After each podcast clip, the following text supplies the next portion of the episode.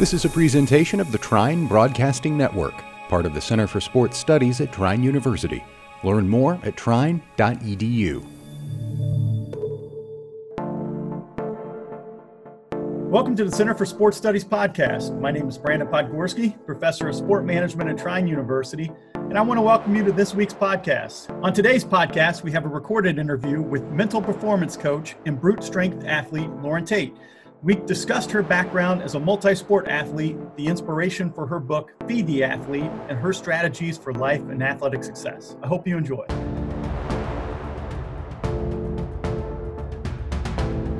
Lauren, welcome to the show. Hi, welcome. Thank you so much for having me. Well, it's our pleasure. And anytime we can bring a Trine alumni on who's out doing great things, we're always really excited about that. So, you know, we were introduced from our athletic director, Matt Land, here at Trine, and he thought you would be a great one to have in the show just with your background as an athlete and a mental performance coach. So tell us a little bit about your background as an athlete, if you want to do that, and a coach and what you're doing now. Yeah, no, absolutely. Background as an athlete. Let's start there. So I think it's safe to say I've never really lived one day on this earth without being a quote unquote athlete, right? It's kind of who I've always been. I definitely was the daddy's girl growing up. So put a ball in my hand or find a body of water, give me a mountain, and I'm going to find a way to turn it into a sport. High school really quick. I was a 3-sport athlete. So always busy, always traveling, really encompassing the identity of what it means to be a student athlete. Then I found my way to Trine University. I was very grateful to have the opportunity to be both a soccer and a basketball player simultaneously while I was at Trine. So definitely was busy, learned all about time management there, right? So that was a lot of fun. And then after I graduated college, I, you know, kind of was trying to figure out how to fill that void, since it's really something I had always done, right? I had always been training to compete, or, you know, game day prep or out of season prep or game film, whatever it might be. And that's when I walked into my very first CrossFit gym, Broad Fit Club down in Indianapolis. Absolutely fell in love with the sport, did everything I could to become competitive in that sport. And I did find my way to competing both at local competitions and in the sport of CrossFit. We have these big things called sanctionals, which really gives you a big platform to go and win prizes, win some money maybe if you're top tier, live stream on YouTube and other media platforms, right? So I was able to go down to Wadapalooza in Miami, Florida in January 2020. And now I have transitioned over in a full-time Olympic weightlifter under the owner of Brute Strength and also my coach and my mentor. And basically he's just awesome. His name is Matt Bruce. So I have found my way into the sport of Olympic weightlifting as a competitive athlete now. So that's really the summarized version of my athletic career thus far. You know, you've been able to take some of those experience you've had as an athlete, and now you're an author. You've published, I know, 2 books that I know of, and you've got some on the way with the company that you're running. So tell us a little bit about your background in the mental performance coaching. Kind of like I said with the whole never really living a day without being an athlete, I really found that when I started coaching athletics, so I was a Little League soccer coach, and then I went and coached varsity basketball down at Southport High School when I was getting my master's. And I found that I became fascinated with how to make people better athletes without the actual basketball, if you will, or soccer ball in their hands or in their feet. So for me, that's really when something started to resonate, that there's something bigger out there than just what athletes can do in a weight room or what they can do on the basketball court or on the soccer field. And it wasn't really until I started looking back at my personal athletic career and going, oh my gosh, I could have been 10 times the athlete that I ever was, because lacked confidence and didn't know really how to eat because of body image. And, you know, I went through a lot of trauma in my family and just things that you don't really know how to deal with, that you don't realize in the moment are actually holding you back from being the athlete that you can be. And a lot of, you know, I just started to develop this awareness that kids starting young age and then high school and then college and even professional, there's not really a lot of accessible tools out there that one can just pull out of their back pocket and immediately get a boost of confidence, right? Or know how to focus rather than being so distracted. So when I was developing my own niche, if you will, in the coaching world as a sports coach, I found that the mindset was something that was just so true to me. And it just really came naturally. And I went to life coaching school. That's really when I started to look internally and let's focus on our energy and put good energy back out in the world. I realized that there was other avenues than the only thing that I knew, which was go back to school, get a degree, and go about it that way, right? I ended up moving to Salt Lake City, 2018, and I walked into a gym owner's name of Nick Fowler, who is the strength and conditioning coordinator for Brute Strength. And he had us go through a CrossFit workout. But before he had us go through that workout, he made us sit down for 15 minutes. He talked to us. I mean, it was like the best motivational speech ever. But what he made us do is they close our eyes and visualize the type of athlete that wanted to be during the workout. And that was the moment where it all clicked. And I really decided to just, you know, kind of tie my shoes up really tight and go full send, if you will, into this coaching modality. And now I'm here. It's like the old quote from Bobby Knight, the mental is the physical as 4 is to 1. And, you know, reading through Feed the Athlete, you know, I'm already a pretty highly motivated person, but, you know, every now and then I kind of need that kick in the butt too, and have to kind of go back and check myself. You know, you said you were in Indianapolis getting your master's. Were you studying sports psychology or what was kind of the academic side, or maybe some of the research that you did where you're like, you know, I can take some of these experiences that I've had and these things that I've learned, match it up with what I'm learning right now, you know, on the academic side, and then put it together in these really kind of easily bite-sized chunks? When I was going to get my master's, it was in sport management. So at that point in my life, I had just graduated from Trine. After that, went and got my master's, as I said, in sport management, but I still could not make life behind a desk work. It was very, very, very challenging for me. So a lot of the reading, a lot of the book work, a lot of that type of skill work is just something that I lacked a lot of focus in that time in my life. And so again, as I'm learning about myself, I was really, again, starting to realize, okay, what was missing from my athletic career? And I used a big chunk of my creative side of my brain for what I do. And as I really started to develop the awareness that, you know, not everything has to be as it always was. Like we can make new tools, and we can write new books, and athletes can do new things, and us coaches can provide new material that's never been there before.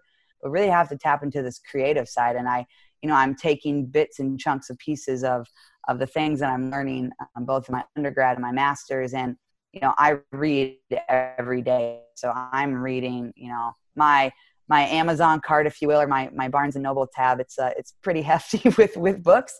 And I just love how authors are able to talk about the same thing, but they read it 500 different ways. And so I think my book, Feed the Athlete, is just another avenue for that.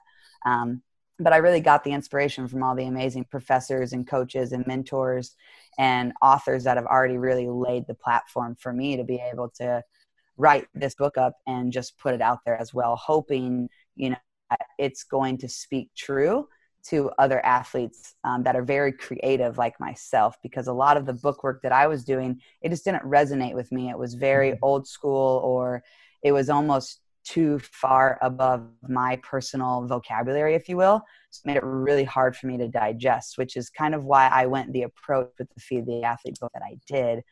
Because it was really a language that everybody knew how to speak, which is food. As if you've read the book, you kind of know that it's all about food.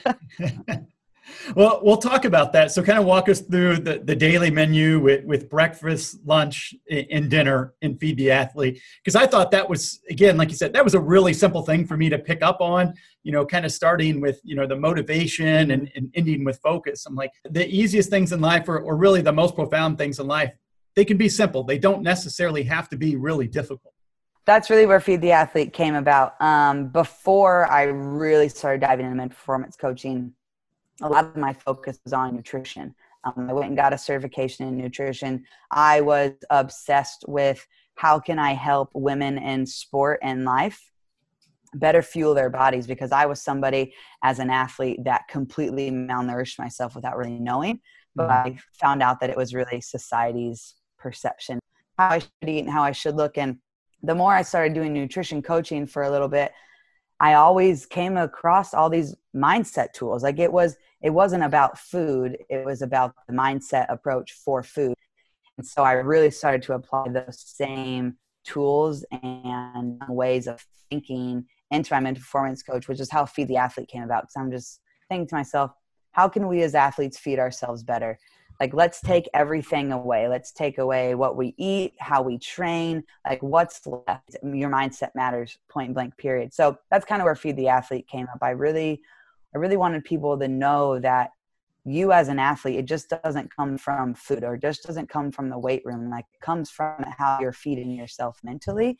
And food is a language that every single person in this entire world knows, right? Like, everybody knows at breakfast, lunch, and a dinner. We all eat every day unless you're fasting, and that's either a part of your religion or a part of your lifestyle. But at the end of the day, we're all eating at some point, one way or another. So I just really wanted a language that everybody could understand, and that was very elementary, because even though I may speak a certain way or I may be able to write a certain way, my vocabulary in a normal conversation, it's not very high. And so I want to be able, to really relate to other readers or other athletes or other people that need simplicity. Because as you mentioned, kind of the most things that we feel are super complex, if we just make them simple and we tap into that creative side of ourselves. The book, right? Breakfast, Lunch, and Dinner is what it's broken down to. Mm-hmm. Which I think is really fun, because breakfast is all about belief. Chapter 1 is all about how the first meal of your day is breakfast, which is AKA belief. And I think without belief, you're going to be very low on energy throughout your entire day. Your alarm gets up and you don't believe that you can just not hit the snooze button.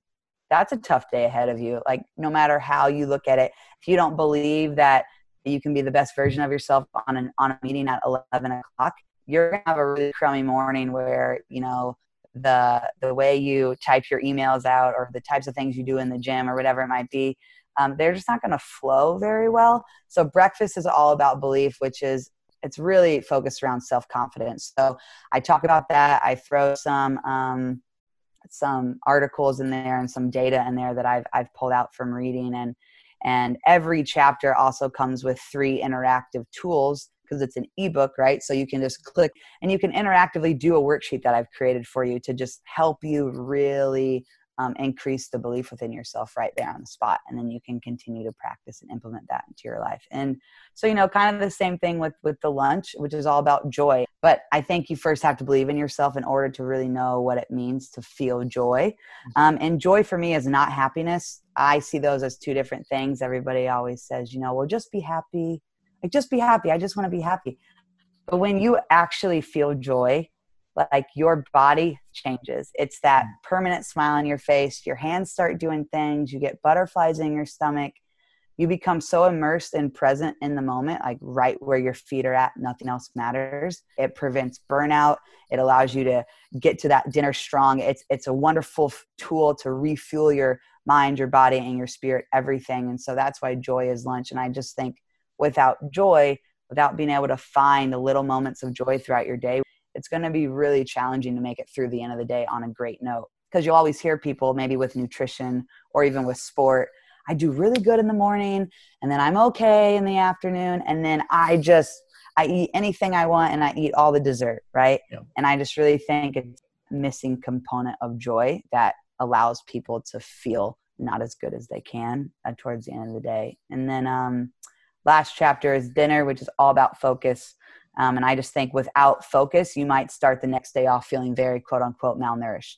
So that's why focus is really at the end of the day. I think it's a wonderful way to take a step back, know that it's you versus you, even though our society and the media and social media and all of the stuff we're taking in every day makes us feel like it's us versus everybody else. It's constantly you versus you. So with my athletes, especially in the sport of CrossFit, individual CrossFit athletes, if you will, these events are set up in individual lanes. And if you have enough time to look at what other people are doing, you're not working hard enough and you're not really focused on the job that you need to get done. So I always tell people, like, your dinner is staying in your own lane. Like, you have to be able to really be strong at this skill of focus, because it's just going to help you start the next day off with a much better breakfast than maybe the day before, right? So that's kind of the breakdown of breakfast, lunch, and dinner. And, like I said, it's a language that everybody knows how to relate to. So, the next day, they might have a really strong breakfast. They'll be like, oh man, Lauren's in the back of my head. Like, I know it's lunchtime. Maybe I should find a little moment of joy today. And that's what I want, right? I positively want to be in everybody's head all the time while they're eating food. That's never a bad place to be, I guess. Right. Yeah, exactly. So how do you deal with that athlete? I found the breakfast one really intriguing when we're talking about motivation. How do you deal with that athlete who, you know, may want to do something, but just kind of lacks that belief or confidence? So I'll give you an example, and maybe this is a slow pitch softball question, but so I'm a runner and I'm not very fast. I'm built for basketball. I'm 6'3", 220. So I'm not, you know, blazing the course, but I'm about a 5-hour marathon runner. But like I've got a goal to one day run Boston. And if that's the case, I'm going to have to figure out a way to shave an hour and a half of my time. Right. I believe that I can do that with enough time and enough training that could happen. Mm. However, I would love to play in the NBA, but they don't need a 40-year-old guy who can't jump anymore, right? So there's some things that are way out in left field that it doesn't matter how bad I want it, it's not going to happen. But then there's others that it's a really lofty goal and it's extraordinarily tough and there's going to be failure along the way. But if I could just get my mind to that right place, I could probably do it because others have before. So, you know, how do you deal with somebody like that who's just, oh man, boy, this is going to be really tough. I don't think I can do it. But if I just had that right kick in the butt, I could make it. This type of scenario comes up all the time. And I think, you know, it really starts with, okay, we need to make sure that the goals that you're setting for yourself are legitimately goals that are not only tangible, but that you know what sacrifices come along with them. That's where I see so many people fall short accidentally. They're not doing it on purpose, but you know, I want to run this Boston Marathon. And so, you know, we kind of have to talk about first, let's just talk about what a day in the life, are you willing to make those sacrifices? Is your life even equipped for you to be able to reach that goal? If yes, awesome. Like, let's do it. Let's create an action plan. Let's go. But if no, let's restructure that goal so that you're actually reaching after something that's not going to make you down in the dumps every single day, right? Because you probably would never be able to reach it because it may not really fit with where you are in your life, and you may not be able to make those sacrifices. So for me, I think that's always step one, is making sure that people and athletes are aware of what they're trying to do so that they're not accidentally setting themselves up for failure, because I truly believe that we are what we are seeking. Like, we are exactly right now in this moment who we want to be. We just kind of have to navigate, dust off some cobwebs, and fine tune some skills, right? So it's always great to be aware of if your goals are even tangible and you're in tune with the sacrifices. Second thing that I would do for this type of athlete is I would just set smaller goals. Some people need something that they can check off that box every day. Other people maybe every week. Some people want to do like a monthly goal. So I think it's really important to go into this knowing that you are your own you and that you don't have to take someone else's recipe for how they got somewhere. You owe it to yourself to start from ground zero and like build a strong foundation based upon you as an individual. So if you were my athlete, right, we'd probably set some small goals, whether that's time goals, nutrition goals, when you really start seeing like, oh man, I checked that one off the list and I checked that one off the list. And oh shoot, like I really can do this. Look how many goals I've reached in the past 6 months. Now my big goal, it doesn't seem as challenging as it did. But, you know, another avenue which I put in my book is I really encourage athletes who have lofty goals or who, you know, kind of struggle with that motivation or that self-confidence and belief in themselves to look back at challenging things that they have overcome. Because I think that's one of the most simple things that we all forget to do, is looking back on our life. I think a lot of us fear the past, or we're ashamed of it, or, you know, we're always so focused on the future that we don't really take in present moments for what they are. And now they're in the past and they're just in this box, you know, of pictures that haven't been printed off, like just stuck on our phones. Right. So I really encourage people to go in your past and look at the things that you've accomplished, or look at the things that you've overcome.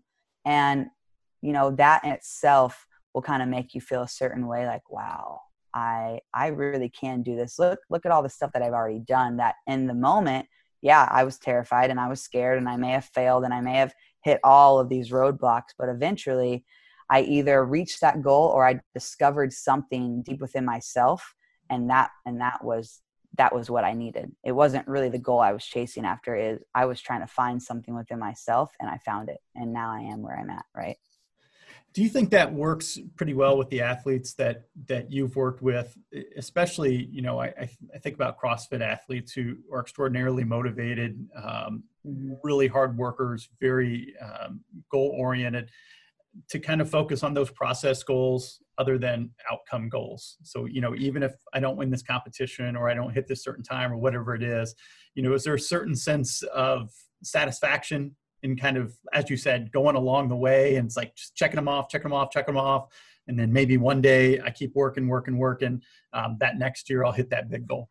I think it's safe to say that every athlete is completely different. However, the sport of CrossFit specifically, I love and I don't love this about the sport. It is very focused on numbers and times and a leaderboard.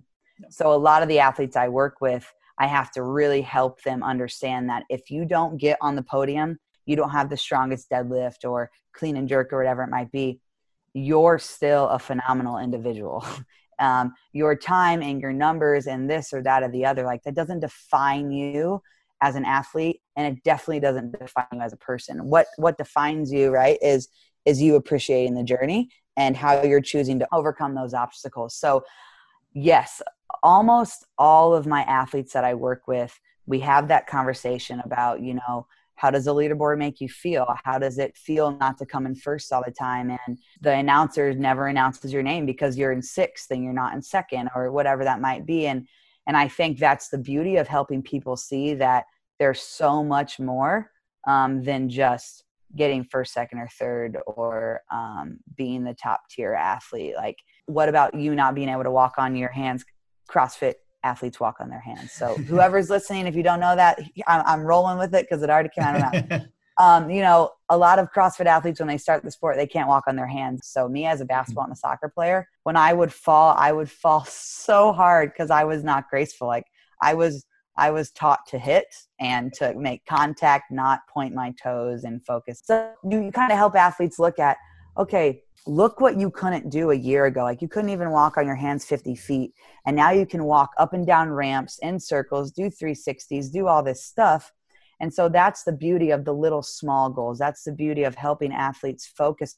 But you have to find joy, lunch, right? You have to find joy in everyday training or every single week, because CrossFit, it is a nitty gritty sport. And you go in that gym and there's a lot of tears and there's a lot of different emotions that go on. And some days you feel great, some days you don't, which is why I'm so passionate about being a mental performance coach in this sport, because I've seen it so much where athletes can get burnt out so fast because all they're focusing on is that end goal rather than those small goals that will help them build that confidence. And I'll switch gears just a little bit and go back to something you said a little while ago, but you brought up body image, and I think you talked about social media. I wonder how much social media kind of plays into some of the work that you do, because it's one thing kind of talking about these process and outcome goals that we have, but I think it's really easy for athletes, whether they're competitive or recreational athletes, to get caught up in comparing themselves to somebody else. Or, you know, just even with our college athletes, you know, you're an 18-year-old kid, you miss a field goal, and now you get death threats on social media, which blows my mind. I don't understand that. But then again, I'm a little bit older than what our athletes are right now who are going through it. So I'm just wondering if you've ever had to experience that, working with, you know, as an athlete yourself, working as a coach, or what would be some things that you've talked about as a coach with your athletes who get caught up in those comparisons? Yeah, I see this too often. And it's this is a topic that I'm actually trying to figure out something creatively to come up with to specifically help young women in sports and just women in general. CrossFit tends to make women look a certain way. And I deal with it. Like, I get comments and I get ridiculed and I get body shamed for looking too masculine all the time, or looking that I don't fit the mold, or I bet you're a size 14 rather than like a size 4 dress, and horrible things. Yeah. Like, people in this world, unfortunately, just are not very kind. But I don't think that that should take away from the hard work that I'm putting in every single day to live a lifestyle a certain way that's actually very incredibly healthy. And I use Olympic weightlifting to not only be a better coach, but it's a healing mechanism for myself. So it's kind of very challenging for me emotionally and mentally when people body shame me for doing something that I'm actually giving back to myself. And so I see a lot of this, and I mean, I do see this in a lot of my male athletes. I think it's important to just make voice of that, on this podcast, is men deal with body image just as much as women do. I think women just, for whatever reason, it's just voiced much more. There's this perfect body that all women are supposed to have, where guys not so much, at least in my eyes. Right. But, for a lot of the women that I have, this sport is very focused on numbers and very focused on times and very focused on, look at how much I lifted today, or look at this benchmark workout I did, and I'm better than so-and-so. And so one thing I do is I make my athletes screenshot to me their Instagram usage time. And I hold them accountable to, I kind of revert back. I had an athlete that literally could not stop watching social media, and it was destroying him. And he doesn't do it anymore. So if he's listening, he is going to go so far this season, because we've really been able to kind of take social media out of his life, which at first he was kind of skeptical about. But I was like, okay, the only way I know how to hold you accountable is every other day I'm going to make you screenshot your Instagram usage on your phone. You can't hide it. Your app tracks it. And from there, we just started cutting back 5 minutes a day or 10 minutes a week or whatever. And now he does maybe 10 minutes a day of social media, Instagram scrolling. And it saved his, I say saved, and I think that's a strong word, but I do mean it. I think it saved him in the sport to just stop worrying about what other people are doing and focus more on himself. Because if you go out there on that competition floor, and again, if you have enough time to look at all the other athletes, then like you are not focusing enough on yourself and what you're capable of and your capabilities. And that doesn't come from, physical strength. That all comes from your mind. So I do that type of thing with some of my athletes. Comes down to really digging into their past. You kind of being in the psychology realm, right? Like you can appreciate this, but I just ask people to really be vulnerable and kind of open their floodgates for me. And, when's the first time you remember not wanting to eat food, or comparing yourself to other girls, or starting to wear makeup because other people wanted you to wear makeup? And, I worked and am working with a gentleman who was late 40s that can remember at 15 years old. And we have had to work back from who he was as a 15-year-old kid to where he is now as a late 40s man.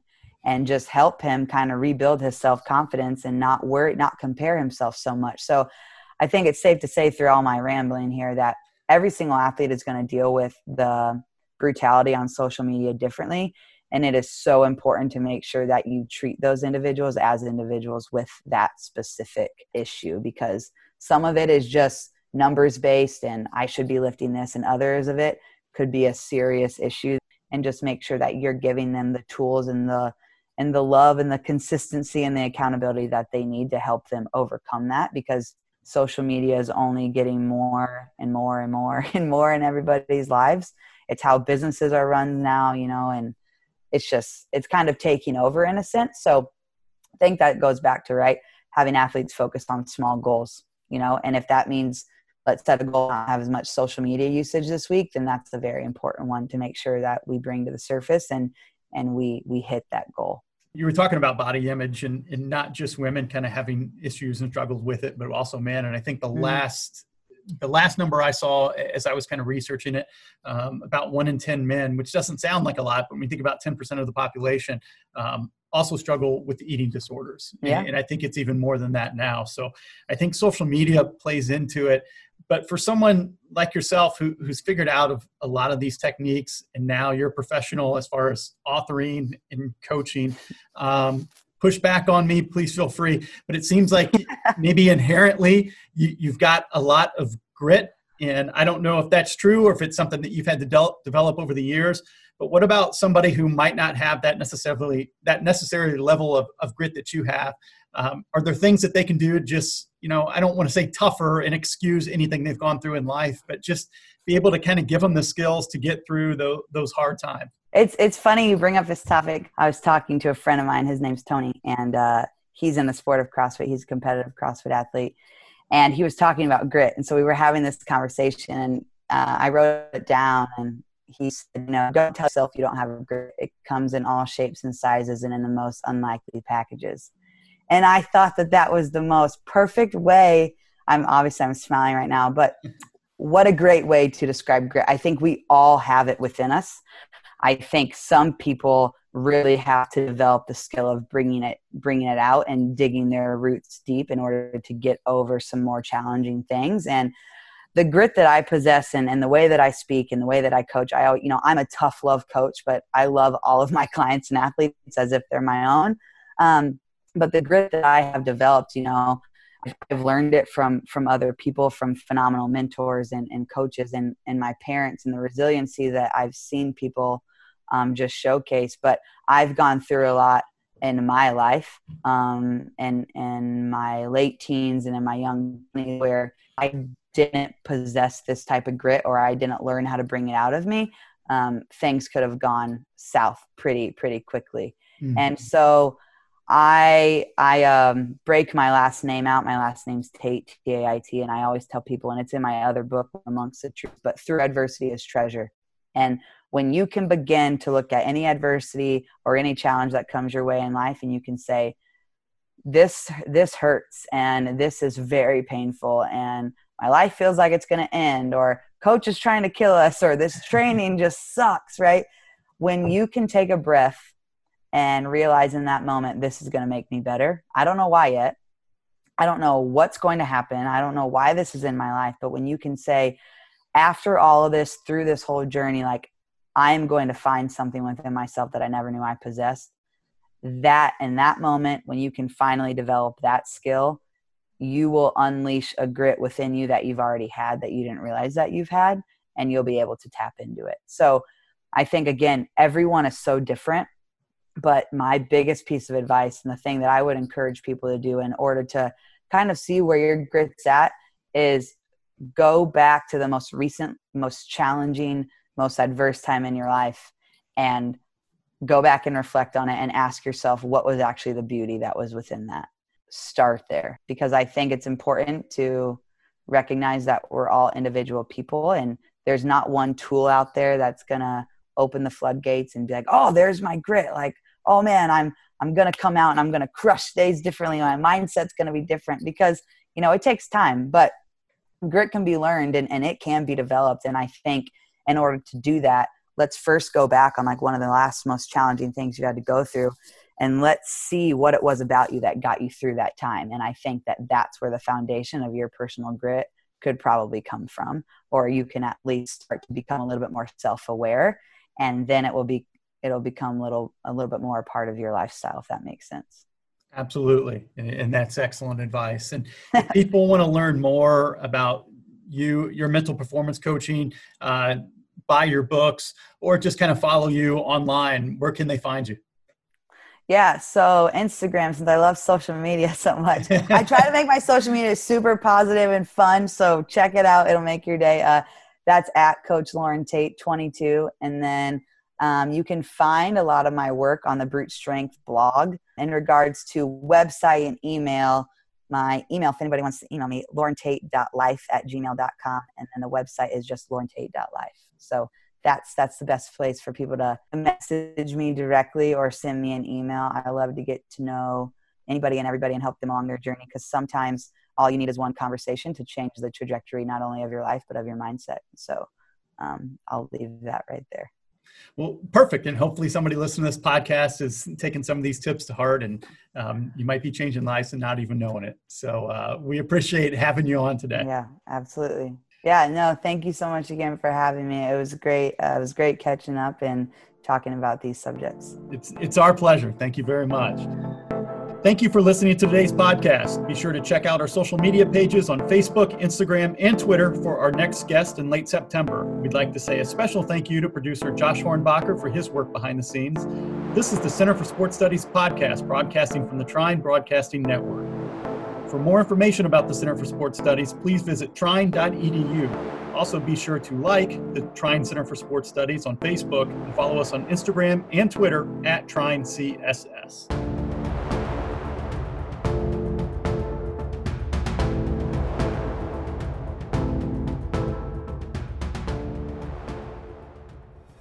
Thanks for listening to this presentation of the Trine Broadcasting Network, part of the Center for Sports Studies at Trine University. Learn more at trine.edu.